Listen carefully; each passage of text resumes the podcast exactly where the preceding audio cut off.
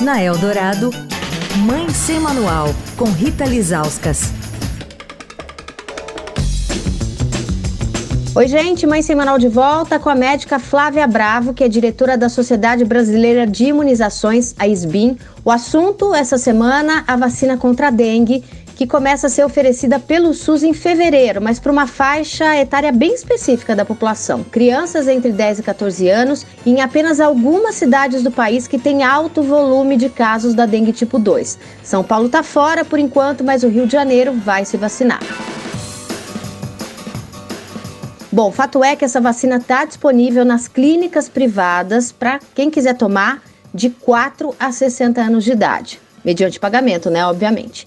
Com a gente a médica Flávia Bravo, que é diretora da SBIM, Sociedade Brasileira de Imunizações. Doutora, ontem a gente falou que a dengue é mais grave nos adultos, mas ela também pode ser perigosa nas crianças? Em princípio, a dengue é mais grave em adultos, mas mesmo duas coisas importantes têm que ser faladas aqui. De um modo geral, ela é mais grave quando ela agrava nos adultos. No entanto, isso não significa que não agrave nas crianças.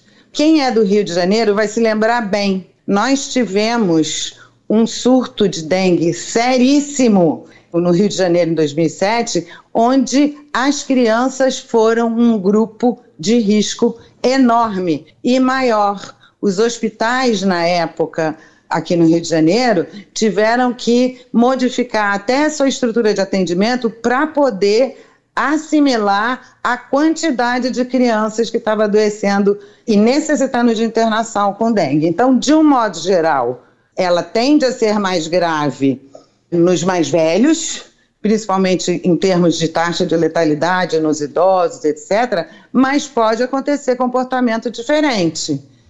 E não elimina, não quer dizer que crianças não adoeçam com gravidade, é só que o risco delas é menor.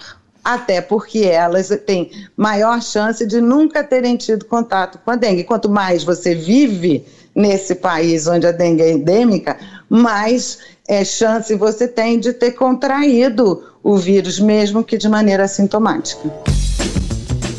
Quer falar com a coluna? Escreve para mãe sem manual, arroba estadão.com.